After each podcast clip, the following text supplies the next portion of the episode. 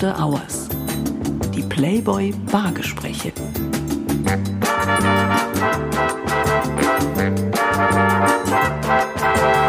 Herzlich willkommen zu After Hours, dem neuen Playboy Podcast. Unter dem Motto Die Playboy Bargespräche treffe ich in diesem neuen Audioformat Menschen zum Gespräch. Menschen, die etwas zu sagen haben. Menschen, die selbst etwas bewegen und damit andere bewegen. Kurz, Menschen, die nicht nur mich faszinieren, begeistern oder einfach zum Staunen bringen. Mein Name ist Florian Beutin und ich bin Chefredakteur und Publisher des deutschen Playboy. In der ersten Ausgabe von After Hours spreche ich heute mit einer Frau, die längst mehr ist als nur die Tochter eines prominenten Literaturkritikers. Sie ist ein wahres Multitalent, eine Ausnahmeerscheinung, eine Frau, die in keine Schublade passt. Ich freue mich auf die Moderatorin, Kolumnistin, Buchautorin, Schauspielerin und studierte Rechtsanwältin Laura Karasek. Jetzt also auch noch das Traumschiff. Neukapitän Florian Silbereisen holte sie für die Neujahrsausgabe 2021 an Deck des berühmten Kreuzfahrtdampfers. In schicker Uniform und mit großen Zielen. Als Auszubildende in See gestochen, könnte die Reise aber noch bis ganz nach oben auf die Kommandobrücke des ZDF Quotentankers führen. Vom Azubi zum ersten weiblichen Traumschiffkapitän. Zuzutrauen wäre es ihr.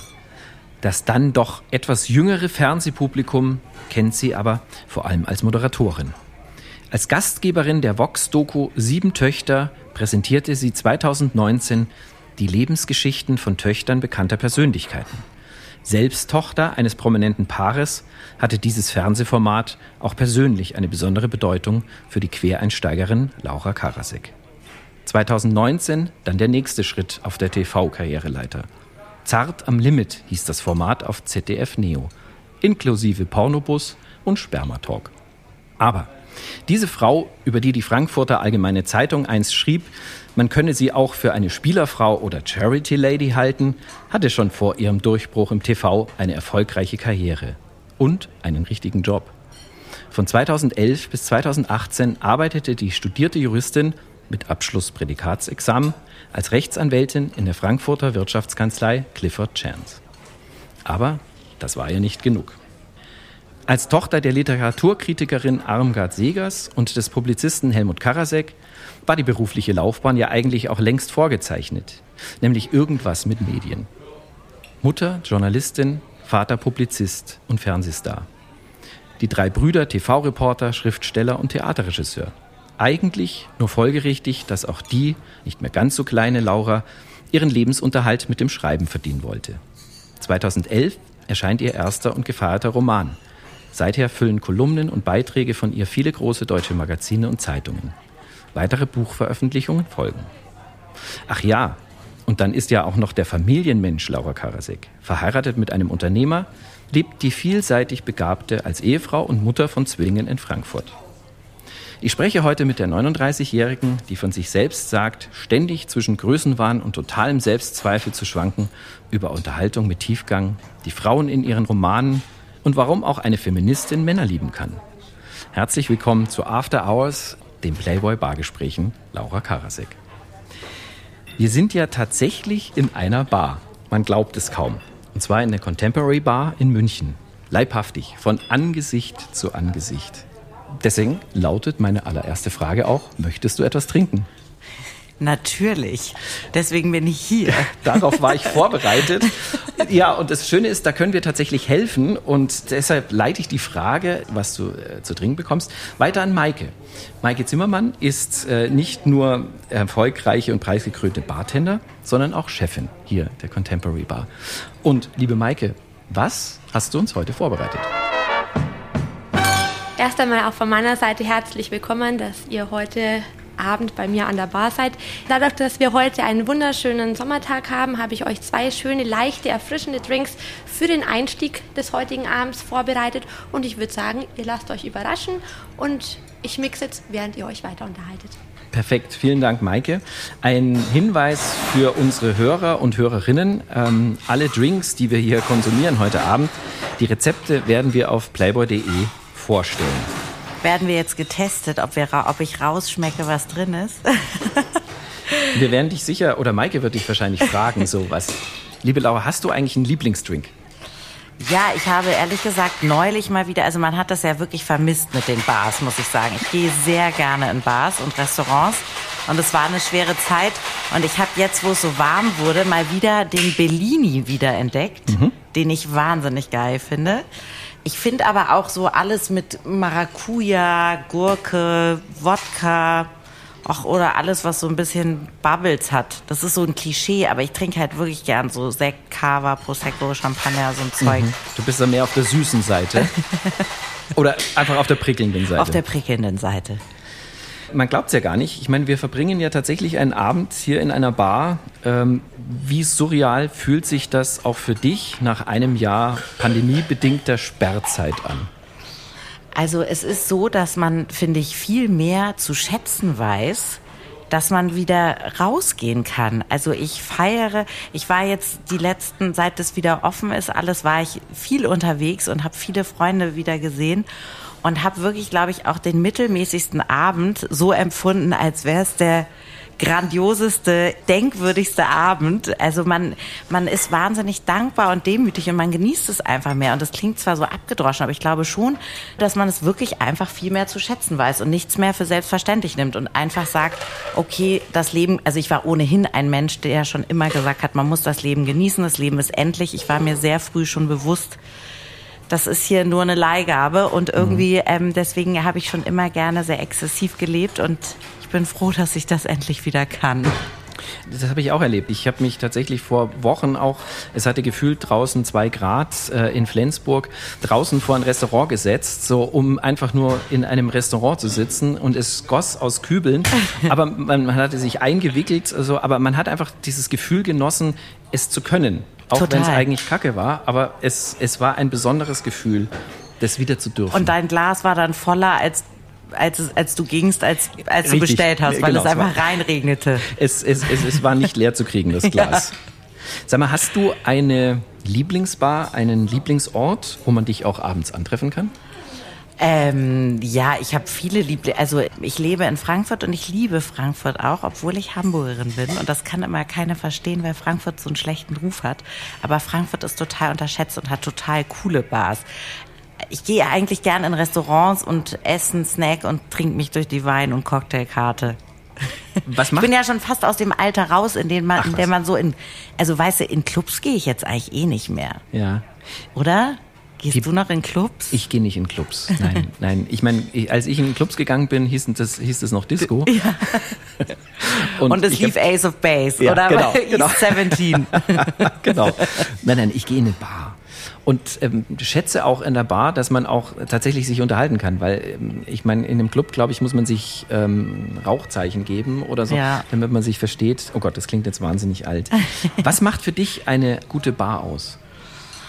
Also für mich ist immer wichtig, dass irgendwie da eine gute Stimmung ist, also dass das Publikum irgendwie auch Bock hat. Ich finde nichts schlimmer als ohnehin Menschen, die, die jammern oder einen Flunsch ziehen, wenn sie gerade in der Bar, im Restaurant oder im Urlaub sind. Das verstehe ich immer nicht.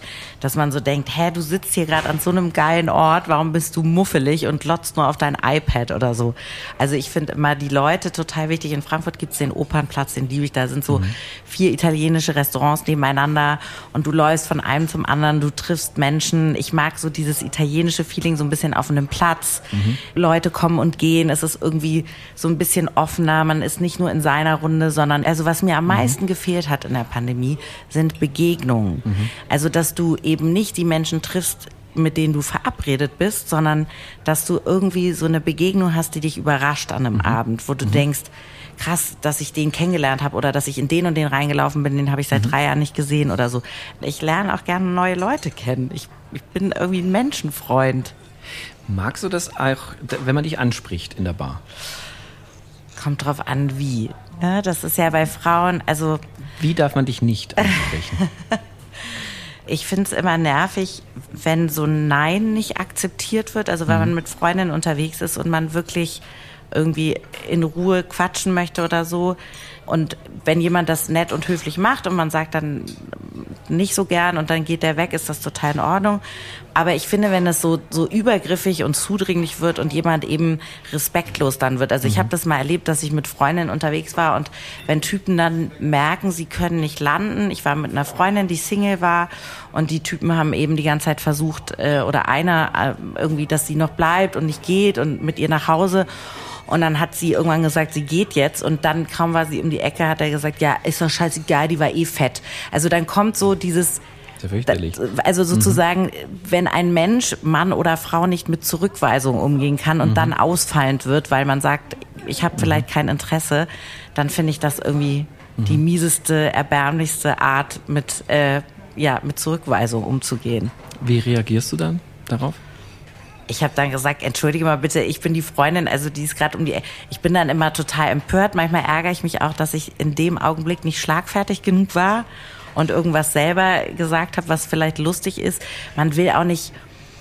Also ich finde, man darf auch nicht so überempfindlich sein. Und wenn ich, ich habe zum Beispiel auch mal mit Freundinnen, wir wurden angesprochen und waren aber alle vergeben und haben gesagt, sorry, wir sind irgendwie alle, nein, danke, aber ihr habt das echt süß gemacht. Also ich habe denen dann ein Kompliment gemacht, weil das war so eine Männergruppe und die haben das wirklich nett gemacht. Und wir haben gesagt, geht doch mal zu denen da hinten, die sie, vielleicht probiert ihr es. Also Lob und Respekt, weil ich weiß, dass es Mut und Überwindung kostet, Leute anzusprechen. Und ich finde, wenn jemand das cool macht, dann soll er auch irgendwie zumindest äh, das Lob dafür einheimsen, auch wenn ich dann vielleicht nicht Zumindest verfügbar seinen Mut, genau.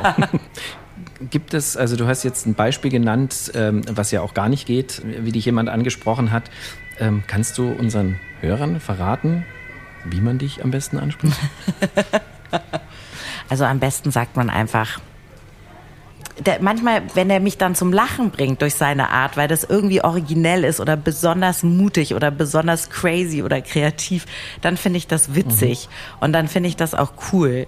Und wenn jemand dann auch was Kluges zu sagen hat und nicht diese diese klassischen abgedroschenen, weiß ich nicht, die so äh, ungefähr, wenn du googelst, Anmachsprüche, die dann auf Seite 1 bei Google auf der Diddlemaus-Karte stehen, so ungefähr. So, nee, ja, dein Vater muss Dieb sein, er hat die Sterne geklaut und dir in die Augen gesetzt oder einer hat mich mal auf die Schulter getippt, das fand ich eigentlich ganz süß, meinte so in, an, einer- Bar und meinte, Entschuldigung, darf ich dich auf was, was aufmerksam machen? Und ich dachte, oh Gott, habe ich irgendwie einen Fleck am Kleid, äh, habe ich Petersilie im Zahn? Dann meinte ich so, oh Gott, auf was denn? Und er so, auf mich. Fand Sehr ich ganz schön. cute. Sehr schön. Wer hat dann wem einen Drink ausgegeben? Du ihm? Nein, er mir. Ich muss ja sagen, ich bin zwar Feministin, aber ich finde, das heißt ja nur, dass man die gleichen Rechte hat und so, aber ich finde, gewisse Dinge, in gewissen Dingen bin ich gerne Frau und auch sehr gerne weiblich und ich finde es auch toll, wenn man das so klassisch sagen kann, wenn ähm, wenn ein Mann diese klassischen Attribute hat, die man eben so mit Männern assoziiert. Das finde ich schon toll. Ich kann meinen Drink selber zahlen, aber ich finde es charming, wenn jemand mich einlädt. Ich würde eine Freundin oder einen Freund auch einladen. Also ich finde, das ist einfach, das spricht einfach für eine, für eine Höflichkeit, Erziehung, Großzügigkeit, Lust am Leben. Ich finde Geiz zum Beispiel eine der unattraktivsten Eigenschaften bei egal welches Geschlecht. Also wenn Ja. jemand mal mit Geld geizig ist, dann ist er oft auch mit anderen Dingen geizig, also im Sinne von intolerant, dann ist er nicht großmütig, dann sagt er, äh, das stört mich, dann ist er so überkritisch, ja, dann gönnt er dem anderen vielleicht auch nichts und das, deswegen finde ich Geiz, glaube ich, ist auf meiner Nummer eins Tabu. Der Todsünden. Oder? Eine große Form Findest von? Egoismus, doch, sehe ich ganz genauso. Also ich habe mit geizigen Menschen ganz große Probleme.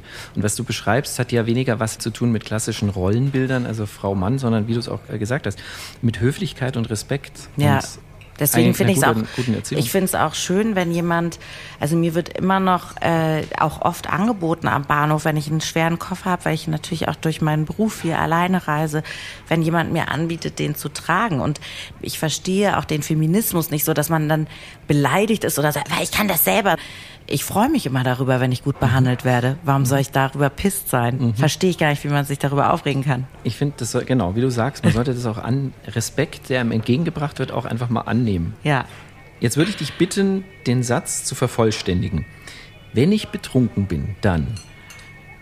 Uiuiui, ui. also wenn ich betrunken bin, dann potenziert sich alles, was in mir veranlagt ist, nämlich ich habe dann gar keine Bremse mehr, ich werde sehr emotional, aber ich bin nicht so eine Heuli-Person. Es gibt ja Menschen, die so ich wollte dir schon immer was sagen. Das dann kommt da so eine Riesenbeichte und so ein Gespräch und am nächsten Tag erinnern sie sich nicht. So bin ich nicht, aber ich werde wahnsinnig, äh, ähm, ich fange an zu singen und zu tanzen, auch gern auf Tischen. Ich halte mich dann auch für eine unglaublich gute Sängerin. Mhm. Denke, meine Stimme ist, mhm. ist eine Granate. Also Selbstüberschätzung. Und ähm, ich behellige dann auch Menschen gerne mit meiner Musik mhm. und äh, mit meinen Anekdoten. Und ich werde dann sehr, ich stehe dann schon auch gerne im Mittelpunkt und werde aber auch sehr albern. Also ich habe auch schon mal einen ganzen Abend lang, glaube ich, Loriot-Sketche nachgespielt und bin dann ähm, so ungefähr krabbelnd über die Straße, um den Hosenkauf nachzumachen. Also ich fange dann an, ich, ich glaube, da kommt. Aber du bist sehr kreativ. Ich, ver ich verliere mein Schamgefühl. Du verlierst dein Schamgefühl. Aber das klingt auch sehr heiter. Also du wirst nicht ähm, traurig, melancholisch. Ganz selten. Ich finde, Alkohol ist, also wenn man trinkt und gerade nicht glücklich ist, dann ist das sehr gefährlich. Mhm. Weil das ja das eben verstärkt, glaube ich, den Zustand, in dem du dich befindest. Du kannst dich, glaube ich, wach trinken. Also wenn du so eine gewisse Erschöpfung hast, dann kannst du sagen, komm, irgendwie, deswegen sagte ich auch mhm. vorhin so die Bubbles. Ich glaube, du kannst dich dann in so ein High mhm. trinken mit so ein bisschen Cava oder Prosecco oder so. Aber ich glaube, wenn du traurig bist und dagegen antrinkst, das, das holt dich wieder ein. Und ich habe schon das habe ich jetzt nicht mehr so stark, aber als ich Studentin war in Berlin, da an so einem Novembertag, wo dann irgendwie minus acht Grad und ist, äh, weißt du, und kein Baum, mhm. kein, kein Baum hat ein Blatt und du hast dann so diese, ich bin schon auch schwermütig und dann mhm. kommst du an so einem Sonntag dann doch in so eine äh, postalkoholische Depri-Stimmung oder in so eine Melancholie und dann mhm. hatte ich immer Weltschmerz und habe alles hinterfragt und habe gedacht, oh Gott, das ist alles so sinnlos und und warum gibt es so viel Hass auf der Welt und so, ne, dann kommt man ja in so einen Strudel, aber während ich betrunken bin, bin ich eigentlich eher ich, habe ich gute Laune. Ich würde mich abends treffen, morgens bin ich ohnehin nicht so gut gelaunt, auch nüchtern nicht. Ja. Man, sollte, man sollte dich einfach abends treffen. Vormittag, Udo Lindenberg hat mal den schönen Satz gesagt, die Angebote des Vormittags sind zumeist recht unerfreulich. Und ich glaube, ich möchte ihm zustimmen. Ein großer Philosoph, unser Udo Lindenberg. Wir sollten ja nicht nur über Alkohol sprechen, sondern auch tatsächlich trinken. Ähm, wir haben ja was sehr Schönes hier eingeschenkt bekommen von Maike. Magst du uns mal ganz kurz erzählen, was wir hier eigentlich im Glas haben? Genau, für Laura habe ich einen erfrischenden Drink auf der Basis von Himbeere, einem Weinaperitif Rosé, einem äh, Brombeer-infundierten Gin, einem selbstgekochten Rosé-Champagner-Sirup, Rhabarber und das Ganze nochmal mit Champagner aufgegossen, ähm, um schön gebabbelt in den Abend äh, zu starten, aber trotzdem sehr, sehr leicht. Und bei dir, lieber Florian, habe ich einen Drink ins Glas oder in den Tonbecher gezaubert auf der Basis von einem äh, Gin, der mit Yuzu und Kirschblüte versehen ist. Mhm. Litchi-Saft befindet sich bei dir im Glas. Yuzu, eine japanische Zitrusfrucht als Säurequelle. Dann haben wir einen selbstgekochten Kaffee-Limetten, Ingwer, Zitronengrassirup und on top trinkst du durch einen Schaum, der auf der Basis von einem Jasmintee infundierten Contro besteht. Wie Wahnsinn. bitte? Das ist ja hier wie, das ist ja wie so ein, sind wir in so einer Fernsehkochshow. Also das sind ja mehr Zutaten ist, als ich. Ja. Ich habe nur äh, Gin in Erinnerung und ähm, wie gesagt, liebe Hörerinnen und Hörer, ähm, die Rezepte von Maike gibt es ähm, auf playboy.de. Zum Wohl. Also ich habe ehrlich gesagt ja schon gerade genippt, äh, während das hier gesehen. erzählt wurde. Das, ich muss es mal beschreiben. Es ist erstens ein riesiger Eimer. Es ist also nein, es ist ein wahnsinnig elegantes Glas, aber es ist es sieht wahnsinnig geil aus. Es hat so eine dunkelrote Farbe. Es schwimmen, hier sind irgendwelche Blüten drin und Blätter oder Basilikum oder so. Und es schmeckt wirklich köstlich. Und es ist ganz gefährlich, weil es schmeckt einfach nur limonadig. Wobei mich die, mh, mm, mh, mm, und ganz beerig. Es ist köstlich. Es ist wie ein Dessert. Ein Dessert, was betrunken macht. Zum Cheers. Ja. Cheers. Mm. Und Himbeeren schwimmen bei mir drin und Erdbeeren. Ich sehe nichts, was bei mir Bist schwimmt. Bist du ein bisschen neidisch hier auf einfach. Nö. Also ich bin zwar auch ein optischer Typ. Echt? Beruf, Und das als Playboy-Chefredakteur? In meinem Beruf irgendwie auch von Vorteil. Aber Breaking Fall, News. aber in dem Fall verlasse ich mich einfach mal ja, auf meine Sinnesorgane des Schmeckens und das ist der Hammer. Das ja? ist großartig. Liebe Laura, mhm. vor bald zehn Jahren, 2012, erschien mit Verspielte Jahre dein Debütroman. Verspielte Jahre erzählt von der jungen, hübschen und klugen Theresa, die von den Männern angehimmelt wird und sich nicht für einen Lebensweg entscheiden kann. Wie viel hat die Geschichte mit dir zu tun und welche Botschaft ist dir bei der Story wichtig?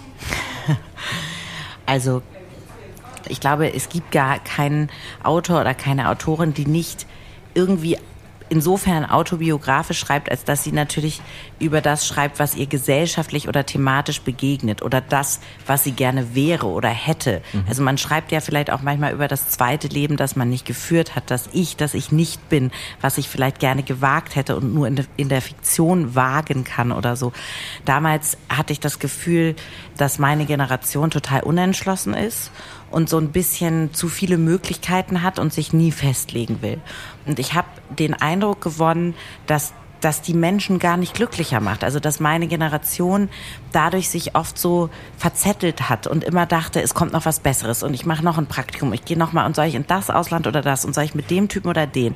Und ich glaube, diese Rastlosigkeit, das wollte ich anhand dieser mhm. Figur erzählen und das habe ich sicherlich auch von der Figur. Also dieses Getriebensein, dieses nicht genau wissen, wo man hingehört und Angst vor Entscheidungen zu haben, weil mhm. man dauernd sich fürchtet, die falsche vielleicht zu treffen. Was lege ich jetzt an für mein Leben? Wo soll mein Leben eigentlich hingehen? Mhm. Mitte 20. Mit diesen Männern hat sie natürlich auch zum Teil Pech, weil der eine ist so verwahrlost und ist alkoholabhängig und sie fällt dann mit ihm auch in so einen Sumpf der Wohlstandsverwahrlosung und seine Badewanne schimmelt und das Geschirr wird nicht abgewaschen. Also auch mhm. so dieses Studentendasein, in dem man sich so gehen lässt und dann verliebt sie sich unglücklich in einen Typen, der aber ins Ausland geht und sie gar nicht richtig will und sie denkt aber immer, der muss mich doch auch toll finden. Also auch so dieses Toxische an Beziehungen, wenn wir uns in jemand so reinsteigern, der uns gar nicht so gut behandelt, mhm. wir aber immer denken, wenn ich mich noch mehr anstrenge, dann will er mich. Wenn ich noch schöner bin, wenn ich noch mhm. toller bin, dann schaffe ich das und so. Dieses Verrennen in eine Idee von einem anderen Menschen, das war mhm. mir, glaube ich, wichtig. Weil du es genau so auch erlebt hast? Ja, also natürlich habe ich auch Liebeskummer gehabt, habe auch oft gedacht, warum, warum stehe ich immer genau auf die Typen, die sich nicht so brennend für mich interessieren und ich fand es immer schwer, ich konnte schlecht mit so einer Asymmetrie leben. Also ich mhm. fand es immer blöd, wenn ein Mann mich zu sehr ähm, wollte und ich das Gefühl habe, der macht sich selber so klein mhm. und wird wie so ein, wie so ein Hund, so, ja, ist ja klar, dass so eine Frau wie du, so ein Mann wie mich nicht will. Das fand ich immer unsexy. Mhm. Und ähm, wenn der aber zu dominant und überheblich wurde, dann fühlte ich mich natürlich total dann war ich in diesem Hamsterrad und dachte immer, wann antwortet der? Und dann behauptet man natürlich auch, wenn man jung, ich meine, das ist ja auch alles herrlich, ja, dass man schon abgeschminkt im Bett liegt und dann schreibt der noch eine, eine SMS, damals weiß ich gar nicht, ob es schon WhatsApp gab, und sagt, bist du auch noch unterwegs, bin hier irgendwie gerade, äh, komm gerade aus dem Club und man, ja, ja, ich bin auch gerade zufällig in der Nähe und da habe ich mich angezogen, geduscht, geschminkt, aufs Rad, durch strömenden Regen, durch die halbe Stadt, ja, nur um den Typen noch zu sehen. Also was man halt auch so macht für die Liebe, ist, glaube ich, auch gar nicht so erbärmlich, sondern irgendwie mhm. auch schön, dass mhm. man das macht und dass man das erlebt, dass man mhm. so, wie weit geht man für jemanden und ja. wie, wie sehr lässt man sich selber auch wehtun und wie sehr verrennt man sich in so einem Gefühl und so. Ich fand das irgendwie auch immer toll, ganz viel zu empfinden, auch wenn es manchmal ähm, dann doch mit, ich ende auf dem Boden in der Embryostellung und heule zu italienischer Opernmusik äh, war, aber das gehört dazu. Du hast deinen Debütroman vorgestellt, unter anderem auch bei Markus Lanz. Mhm. Und musstest dir dort eine Literaturkritik vom Bundespräsidenten Frank-Walter Steinmeier anhören. Ja. Was ist da passiert? Herr Steinmeier fand damals, ich habe das Buch vorgestellt und das war auch super, weil Markus Lanz wirklich ganz toll ist und ich auch finde, dass dem immer noch teilweise sehr unrecht getan wird, weil er wirklich ein fantastischer, mutiger, Interviewer ist, hochjournalistisch, den Leuten richtig auf den Zahn führt, wo ich immer denke, ich würde mich so schämen, ich würde mich genieren, ich würde mich gar nicht trauen. Ja, aber es war doch anders und ich habe es aber doch so gelesen. Und also der ist wirklich klasse und dazu mhm. noch unglaublich höflich und charmant, auch wenn die Kameras nicht laufen. Und ich bin ihm sehr dankbar, weil durch diesen Auftritt war mein Buch dann bei Amazon. Also wenn kleiner hier Lifehack-Tipp für die Zuhörer und Zuhörerinnen, wenn sie ein Buch schreiben, gehen sie zu Lanz, dann ist es am nächsten Tag Bestseller des Tages bei Amazon.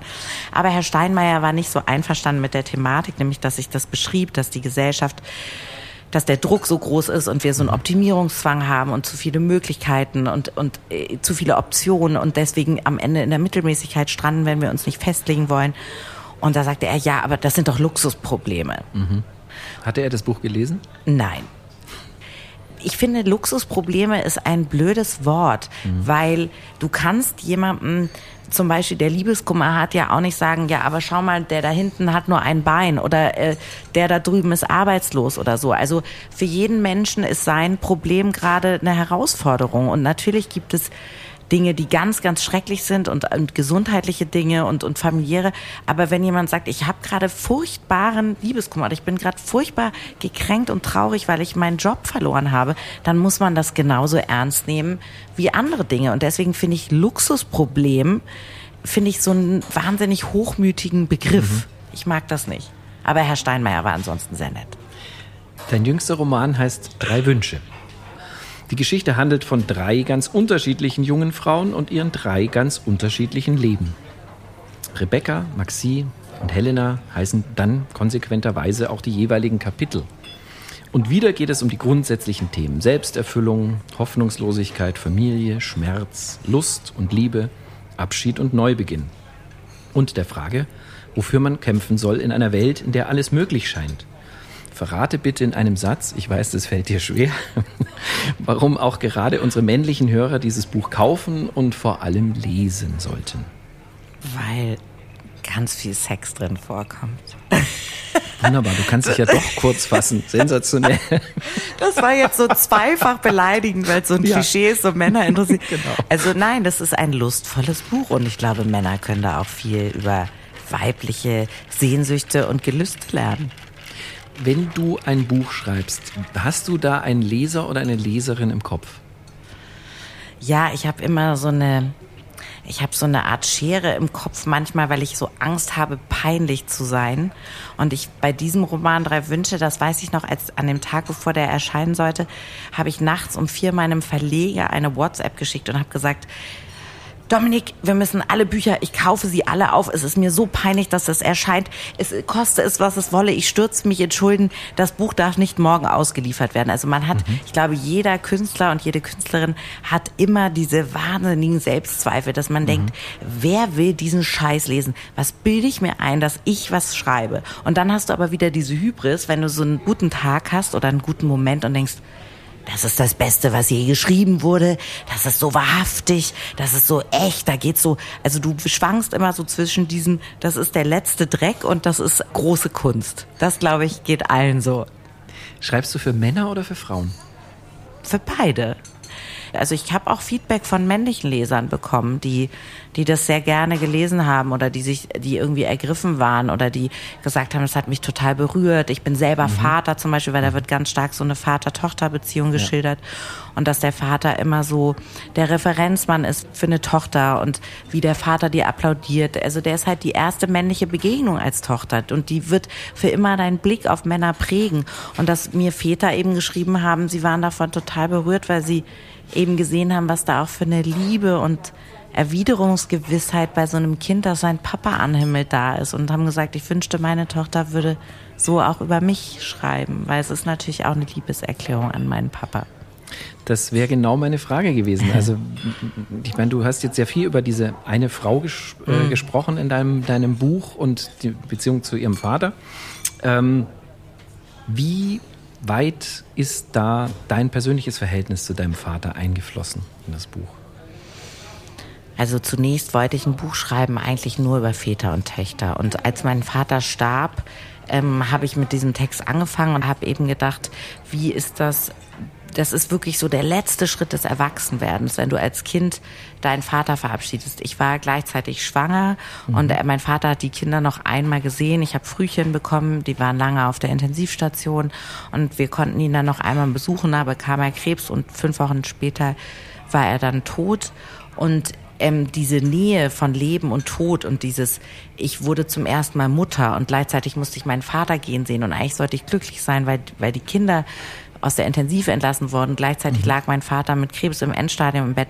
Diese wahnsinnige, ähm, ja, dieses Erwachsenwerden und, und den Menschen ziehen lassen, der dein Leben lang dir immer versichert hat, dass du in Ordnung bist. Dieser, mhm. dieser eine Mann, der dir immer applaudiert hat, der immer gesagt hat, was du machst, Kind, ist gut so. Und du bist mein Augapfel und du bist, du bist das Wertvollste für mich. Und das hat er dir auch so gesagt? Ja, Das hat er mir so gegeben. Dieses Gefühl, dass ich trotz all meiner Makel und, und Trotteligkeiten und, und, und Ungeschicktheiten und Eseleien, die ich so begangen habe, ich war meinem Vater sehr ähnlich, dass ich trotzdem liebenswert bin. Und diese Gewissheit hat er mir gegeben, diese Selbstsicherheit, dieses, ich bin schon okay. Und dann kommst du raus in die Welt und nicht jeder geht natürlich so liebevoll mit dir um. Ist ja klar, da draußen herrscht ein rauer Ton, ja. Ob es in der Kanzlei ist oder auf dem Datingmarkt. Und da musst du erstmal dich dran gewöhnen, dass du ein dickeres Fell brauchst und du denkst, warum brauche ich das? Ich, ich möchte eigentlich nur nett behandelt werden und so.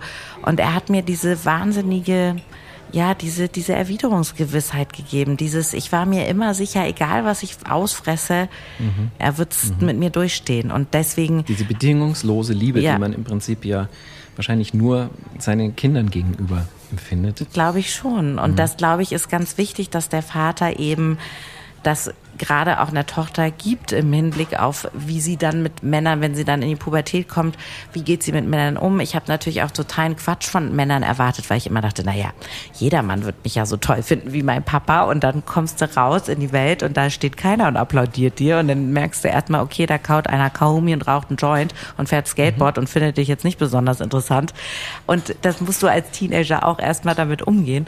Aber das war mir halt wichtig. Das Buch ist sehr autobiografisch, was das betrifft, weil da wirklich diese Schwangerschaft und parallel zum Tod und dieses das Kind, das irgendwie voller Bewunderung auch. Ich habe meinen Papa total vergöttert und habe immer auf den geblickt und dachte, er ist der tollste. Hast du deinen Vater geheiratet? Mein Mann hat schon viel von meinem Vater, aber er ist auch ganz anders. Mein Mann ist auch ein Genussmensch wie mein Vater und ist auch so großzügig und ist auch so ein Lebemann.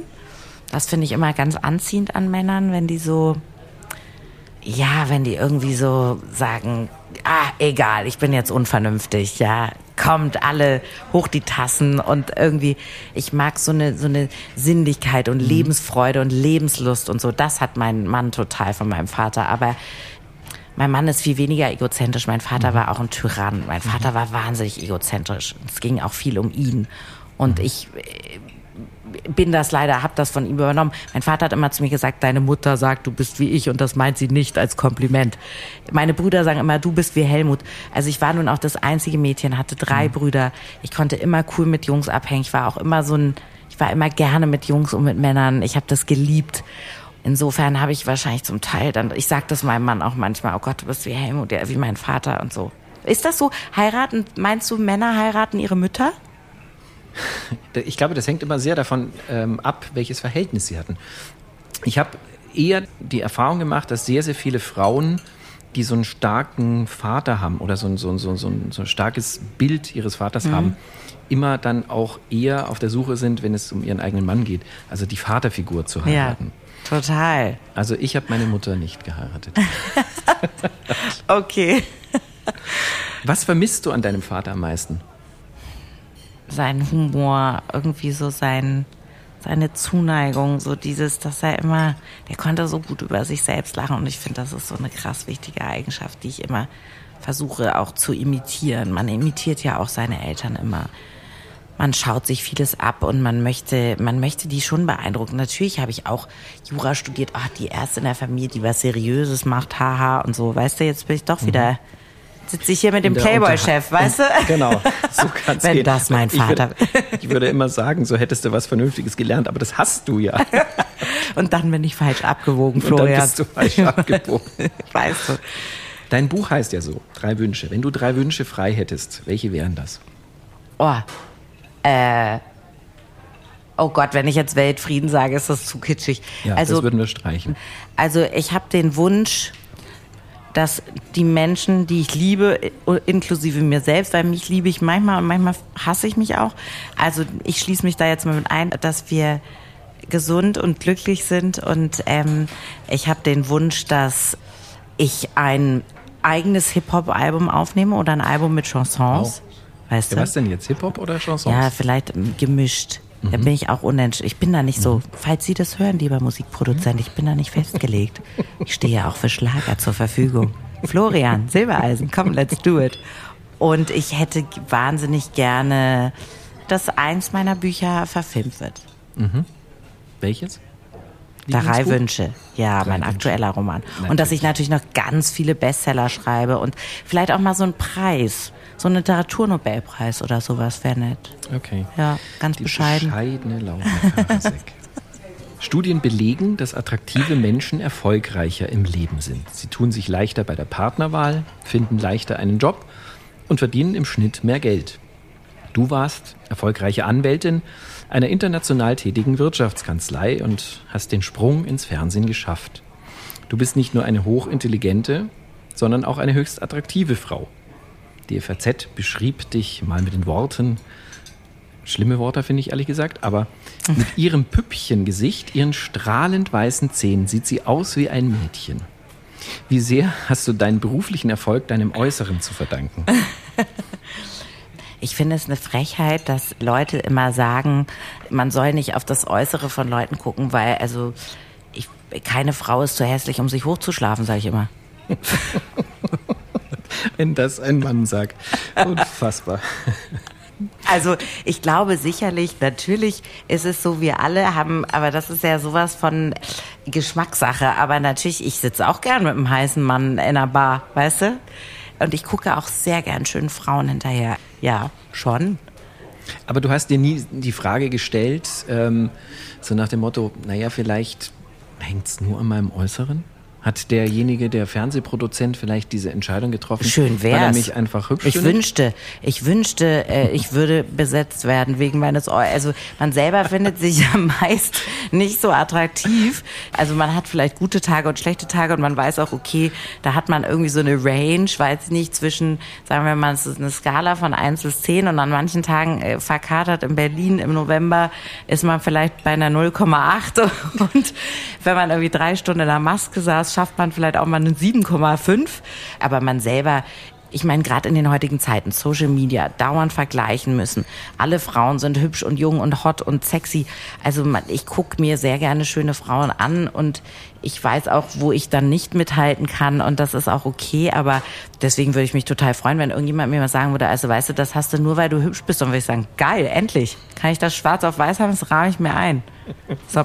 Und beim Staatsexamen weißt du ja, da bist du ja nur eine Nummer. Also Jura studieren tust du ja ohne Foto quasi und ohne, ohne Geschlecht. Das heißt, da weiß ich, da konnte ich jetzt nichts anrichten mit Lippenstift. Aber wenn man das kann, warum soll man das nicht Verstand ausspielen? Guck doch, was. Shirin David macht, guck doch, was Frauen. Also es ist doch total geil, auch seinen Sexappeal oder seinen Look oder sein Aussehen zu nutzen. Das würde ich niemandem jemals vorwerfen, weder Männer noch Frauen. Guck dir Rurik Gislason an. Also, Zu weißt dem, du? zu, dem, zu dem kommen wir noch. genau. Du bist beruflich erfolgreich, gleich in mehreren Disziplinen. Soweit man weiß, glücklich verheiratet und Mutter von Zwillingen. Welches Kompliment kannst du nicht mehr hören? Für eine Mutter siehst du ja echt noch ganz gut aus. Würdest du dich als Feministin bezeichnen? Ja, Was ist eine Feministin? Was macht eine Feministin aus im Jahr Eine- 2021? der Begriff ist immer noch so negativ konnotiert, zum Teil bei Männern vor allem, weil das, die stellen sich darunter irgendwie so eine unrasierte, ungewaschene, äh, mit Haaren auf den Zähnen, die irgendwie äh, nach Schweiß stinkt und äh, Männer hasst. Ich liebe Männer, ich liebe Menschen, ich liebe auch Frauen. Ich finde, eine Feministin ist für mich jemand, die sich dafür ausspricht, dass die gleichen Rechte gibt, egal welches Geschlecht, Aussehen, Hautfarbe, Haarfarbe, was auch immer, Religionszugehörigkeit, sexuelle Orientierung man hat. Ich bin einfach total gegen jede Art von Diskriminierung. Auch in der Sprache? Ich gendere schon, ich finde aber, dass das Gendern, ich finde es komplett krass, dass Leute Morddrohungen bekommen, weil sie gendern oder auch umgekehrt, weil sie nicht gendern. Also ich verstehe gar nicht, wie man sich an so einem Thema so erhitzen kann. Also von beiden Seiten. Wo sind wir denn hingekommen in der Diskussion? Wieso können wir nicht normal, wenn jemand das möchte, also warum können wir nicht anständig miteinander reden? Ich sage, ich mache das, weil ich möchte, dass sich Menschen nicht verletzt fühlen. Wenn es auch nur einem Menschen hilft, finde ich das richtig. Wenn es jungen Mädchen hilft, dass sie sagen, oh, es gibt auch eine Pilotin, es gibt eine Astronautin. Ja, das ist nicht ein Job, der Männern vorbehalten ist. Ähm, ich finde, man, man entwickelt sich weiter und wir haben auch vor zehn Jahren noch keine Sachen getwittert oder gegoogelt oder gewhatsappt. Also eine Sprache, Sprache ist sich. so. Ich finde es absurd, jetzt äh, zu sagen, das verunreinigt unsere Sprache oder so. Da gibt es, glaube ich, ganz andere Dinge, die wichtiger wären und über die es sich mehr lohnen würde zu diskutieren. Von dir stammt der Spruch, Titten sind die neuen Eier. Verstehst du das als Kampfansage an Männer? Ich glaube, das war einfach mal so plakativ, weil ich so dachte, dieses immer, oh, der hat keine Eier und das ist ein Weichei und so, also dass diese Eier jetzt so das dafür stehen, dass man jetzt äh, irgendwie der coolste ist und dass man sozusagen, wenn man ein Waschlappen ist, dann ist man eine Pussy. Ähm, das ist doch schade. Also deswegen denke ich, lass doch die Titten auch positiv besetzen. So die hat aber, also wenn man so sagt, na, also jemand hat irgendwie äh, ist mutig gewesen äh, und hat irgendwie Titten gezeigt, ist das doch auch wäre das doch auch mal ein guter Slogan, oder? Wie komme ich jetzt nur dann zum Playboy? Um Himmels Willen, sind wir hier nicht beim Handelsblatt? genau.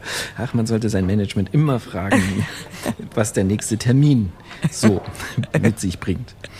Du hast ja schon einige Male als Kolumnistin für uns zur Feder Ja. gegriffen. Was verbindest du denn mit dem Playboy? Ich finde, der Playboy ist ein total, eine wirklich krasse Marke, die einfach schon seit Jahrzehnten irgendwie auch missverstanden wurde, weil sie auch Weiblichkeit und Frauen abfeiert und weil es da immer gute Kolo Ich weiß, mein Vater hat schon für den Playboy Ja. geschrieben. Ja. Und Hat seine Texte mit, als Schreibmaschinentexte eingereicht. Gell? Ja, ja, ja. Der, Ja. ko- der konnte ja nicht am Computer. Der sah, sah mich mal vor einem Notebook sitzen und fragte, ist das ein Facebook? Also so, so weit. Aber ähm, ich finde einfach, dass die, die Marke hat es total geschafft, mitzugehen, auch mit der Zeit. Und irgendwie, glaube ich, ist jeder auch mal geschmeichelt. Also ich würde mich jetzt nicht unbedingt für den Playboy ausziehen, aber ich finde, für den Playboy tätig zu sein, irgendwie ganz geil und auch cool. Liebe Laura, dann ist das Gespräch natürlich an dieser Stelle beendet, aber nein. Hast du eigentlich, hast du einen Lieblingswitz äh, aus dem Playboy? Oh Gott. Nee. Ich kann mir doch keine Witze merken. Gar Das- nicht. Das hast du mit dem Playboy-Chefredakteur gemeint. Kannst du dir auch nicht? Nee, kann ich mir keine Witze merken. Das ist natürlich der Klassiker. Wenn ich irgendwo hinkomme, wo mich die Leute nicht kennen, sagen sie, Mensch, Bas, du bist Playboy-Chefredakteur. Die Witze-Seite, die lese ich immer so. Dann erzähl doch mal einen Witz aus der aktuellen Ausgabe. Blank. Blank. Was Genau. sagst du dann? Ähm, dann erzähle ich im Prinzip den, den Witz, den mir mein Vater erzählt hat, als ich 15 war. Und zwar? Und zwar, da fährt ein Mann im Auto und dann hört er die Radiodurchsage und sagt so, Achtung, auf der Autobahn XY kommt Ihnen ein Fahrzeug entgegen. Und der Fahrer im Auto sagt, na, was heißt einer? Hunderte. Das ist aber der einzige Witz, den ich mir merken Ah kann. ja. Ich weiß, du, mein Vater war ein großer Witzeerzähler, meine Brüder auch. Und ich kann mir keinen Witz merken. Und ich finde nichts schlimmer, als wenn Menschen, und da kommt bei mir Fremdscham, wenn Menschen Witze erzählen, die es nicht drauf haben. Mhm. Kennst du das? Du sitzt in so einer Runde und einer fängt an und dann merkt er so, ah nee, Ah, warte mal. Ah, nee, jetzt habe ich die Pointe. Ah, nee, warte. Nee, das Auto war schwarz. Nee, warte. Ah, nee, da war ein Frosch. Ah, scheiße. Ah, Mist, wie ging das? Und man sitzt da und denkt so, hör einfach auf, bitte, bitte. Ich, ich, Ja, da, wird da wird mir besser. heiß und kalt. Nein, das, ich finde, weil ich mich so da reinversetzen kann aus Empathie, weil ich selber so beschissen Witze erzähle, dass ich denke, oh Gott, fang es doch nicht an. Wenn du dir nicht sicher bist, wie die Pointe geht und wie du da hinkommst, dann lass es. Shut the fuck up. Aber du hast höflich gelacht bei meinem Genau. Witz, als ich den vorgetragen Du habe. konntest ihn ja auch erzählen. Aber du weißt doch, welche Menschen ich meine. Ja, total. Aber das so ist ja, das ist ja grundsätzlich, glaube ich. Es gibt Menschen, die können Geschichten erzählen. Es gibt Menschen, die können auch Geschichten aufschreiben, so wie du. Mhm. Und es gibt eben Menschen, die kennen wir, glaube ich, alle. Da denkt man sich, wann kommt er endlich oder sie Ja. endlich eigentlich auf den Punkt? Was soll das Und was soll das eigentlich genau? Und warum das hin? erzählt er jetzt? Und dann so, warte, es war eine Mittwoch. Nee, oder warte mal. Liebling, Liebling, war das ein Donnerstag? War das September? Nee, warte, es war Oktober. Oder warte. Und du denkst so, es ist völlig irrelevant für deine Scheißgeschichte. Erzähl sie jetzt einfach. Immer wieder gehst du in deinen Büchern und Texten auf das Thema Schönheitswahn und den Druck auf junge Menschen, gerade durch soziale Medien ein. Nun legst du ja selber durchaus Wert auf dein Äußeres. Ist das kein Widerspruch? Überhaupt nicht, weil ich finde, es ist natürlich so, dass wir alle, und ich bin davon überhaupt nicht frei, muss ich sagen, manchmal sogar auch krankhaft unfrei. Ich denke manchmal, Gott, eigentlich bist du schon viel zu alt. Ich bin ja nicht die Generation, die digital native ist und mit Social Media groß wird. Und ich, mir tun diese Mädels, es klingt jetzt wahnsinnig alt, aber mir tun diese Mädels total leid, die jetzt 15 sind und die ganze Zeit eben gucken, hat die eine bessere Figur und hat die wieder was. Aber ich finde schon, dass es durch eine neue Bewegung auch dieses Anti-Body-Shaming, ne, Anti-Slut-Shaming, dass du eben Feministin sein kannst und trotzdem High Heels, dass du eine Botschaft haben kannst, dass du klug sein kannst und trotzdem Wert legen kannst auf geiles Make-up. Ich werde total gerne geschminkt. Ich liebe hohe Schuhe, ich liebe Glitzerfummel, ich liebe Miniröcke, ich liebe sexy Frauen. Ich gucke mir super gern laszive Frauen an, ich gucke mir gern Frauen im Bikini an. Ähm, ich liebe schöne Beine, ich liebe schöne Brüste. Und ich finde das total schrecklich, wenn nur das eine oder das andere geht. Und ich Das finde, entweder oder. genau, also man kann, glaube ich, schlau und sexy sein und man kann auch seriös und sexy sein, auch wenn das in meiner Kanzlei manchmal zu etwas Unmut führte, äh, weil die, die Länge meiner Röcke dann doch etwas diskutiert wurde. Wer hat das diskutiert? Ich musste dann auch mal zum HR-Chef, weil meine Outfits zu aufreizend waren und ich die männlichen Kollegen ablenken würde.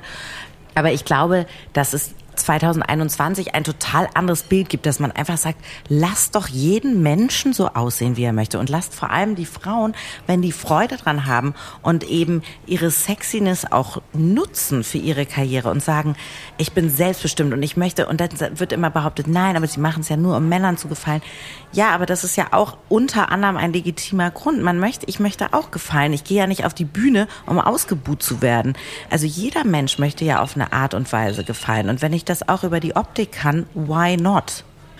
Absolut. Ähm, du hast dich kürzlich in Interviews mal als menschliche Litfaßsäule bezeichnet. Was meinst du damit? Ich habe gesagt, dass die die Selbstständigkeit insofern manchmal befremdlich ist, weil man dauernd sein eigenes Produkt anpreist und das eigene Produkt bist du selbst. Also du sagst, ey, wollen Sie nicht noch, soll ich Ihnen noch ein Buch schreiben? Wollen Sie einen Vortrag von mir? Möchten Sie mich nicht als Gast, soll ich nicht Ihre neue Primetime-Show moderieren? Ich finde das ganz schrecklich. Deswegen hat man ja ein Management, die machen das für einen, weil ich selber könnte das überhaupt nicht. Und deswegen habe ich gesagt, ich bin wie meine eigene Litfaßsäule so eine Mensch geworden, weil zwischen dir und dem Angebot steht kein Produkt. Du sagst Mhm. eben nicht, ich habe einen, weiß ich nicht, einen Staubsauger entwickelt, sondern ich bin, Ich bin der Ich bin, Staubsauger. ich bin der Staubsauger. Oh Gott, das klingt Das- jetzt auch obszön im Playboy. klingt- genau. Ich bin der Staubsauger. Darüber muss ich Kaufen auch Sie mich. Erstmal nachdenken. Weißt du, buchen Sie mich. Laura Karasek. Ich bin der Sta- Staubsauger. Ein schöner Buchtitel. Ja, ich. genau. Es bläst und saugt der Heinzelmann, wo Mutti sonst nur saugen kann. Da wären wir wieder bei Loriot.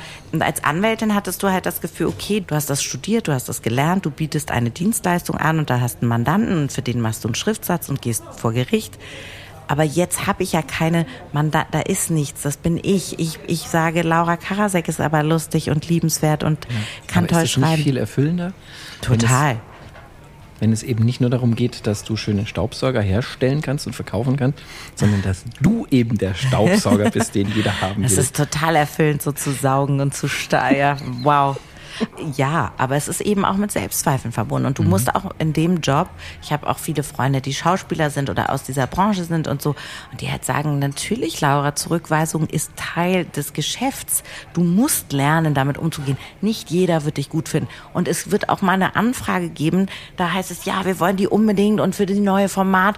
Und dann heißt es, ah, wir haben uns jetzt leider doch für jemand anderen, jetzt macht's doch wieder der Gottschalk, weißt du? Und das nicht an dich ranzulassen und nicht gekränkt zu sein und das nicht persönlich zu nehmen und nicht zu denken, ich bin so eine Pflaume und ich bin eine Pfeife und keiner will mich und ich bin scheiße und ich kann nichts und alle finden mich erbärmlich, ich bin lächerlich.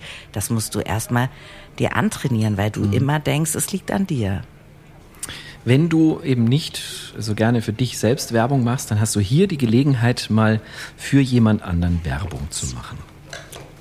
Oh, also wen ich möchte, Ja. den Für- du einladen wollen würdest, oder überhaupt. Für, wenn, du hast jetzt einfach die Möglichkeit, einfach mal die Lanze zu brechen für irgendjemanden, was du schon immer wolltest. Für wen würdest du gerne mal an dieser Stelle werben? Ui, also es gibt ganz viele tolle Autorinnen, die ich kenne. Äh, Jasmin Schreiber, Antonia Baum, Ilona Hartmann. Ähm, warte mal, welche Schauspieler finde ich noch richtig geil? Ich will ja immer Frauen empfehlen. Ich finde Mhm, es halt auch so das. un ich, ja, weil ich finde das so bescheuert, wenn äh, Frauen und das ist mir auch schon untergekommen. Ich werde keine Namen nennen. In der Öffentlichkeit behaupten, sie seien so total die Feministin. Mhm. Aber wenn es dann darum geht, mal eine deutsche Frau und ich rede nicht, ich kann natürlich jetzt sagen, also Ellen DeGeneres finde ich so toll und Scarlett Johansson, also wow und Jennifer Lawrence. weit weg. Aber Keine das ist. Mhm. weit weg, weißt du? Die wird mir nicht eine Show wegnehmen. Für die bin ich, also ja, du weißt, bedeutungslos. Ähm, sie für mich nicht, weil ich sehr für Jennifer Lawrence schwärme die auch so eine geile Stimme hat oder für Adele oder so, ne? Aber ich finde es immer blöd, keine Frauen zu empfehlen aus dem Umfeld und die auch was ähnliches machen, weil es ist total leicht, wenn ich jetzt eine Sportlerin empfehle oder eben eine Amerikanerin. Und deswegen habe ich jetzt gerade drei deutsche Schriftstellerinnen genannt. Okay, lass mich nochmal nachdenken. Also ich schwärme sehr, um jetzt mal nach oben eher zu greifen. Ich finde Ina Müller total cool. Ich finde Barbara Schöneberger geil. Ich gucke schon auch gern coolen, lustigen, guten Frauen. Caro Kebekus finde ich super. Oh, hier, ähm, ah, wie heißt die? Sag mal, bin ich jetzt blöd? Äh, Die wunderbare, sag mal, die ist auch Comedian. Martina Hill, ähm, Maren Kreumann. Also ich habe jetzt nur Frauen genannt und sonst als Mann gibt's einfach bei mir nur einen und das ist äh, Klaas Häufer Umlauf. Oder äh, es gibt Fußballer, die ich noch toll finde. Ja, das waren jetzt einige Namen. ähm, wir sind auch schon bald beim Ende, liebe Laura. Am Schluss noch ein paar klassische, schnelle Entweder-Oder-Fragen. Gar nicht lange nachdenken, gerne sofort antworten. Okay. Ein Abend mit lieber Richard David Precht oder Rurik Gislason? Äh, Are you kidding me? Rurik. Ich kenne Rurik. Äh, Leider nicht gut genug, aber ich habe ihn mal kennengelernt und er ist ein wunderbarer Mensch. Muss ich wirklich sagen, der wird nämlich auch immer nur auf sein Äußeres reduziert, der arme, schöne Mann. Rurik Gislason, coolster Typ, liebenswert, lustig, geil, einfach toller Mensch. Scotch oder Bourbon? Scotch. Warum? Ich trinke nicht gern Bourbon. Obwohl, es gibt mal, kurze Geschichte, manche mögen es heiß. Den Film habe ich 13 Mal gesehen mit Marilyn Monroe und Jamie Curtis, ähm, Jamie sage ich schon, Tony Curtis.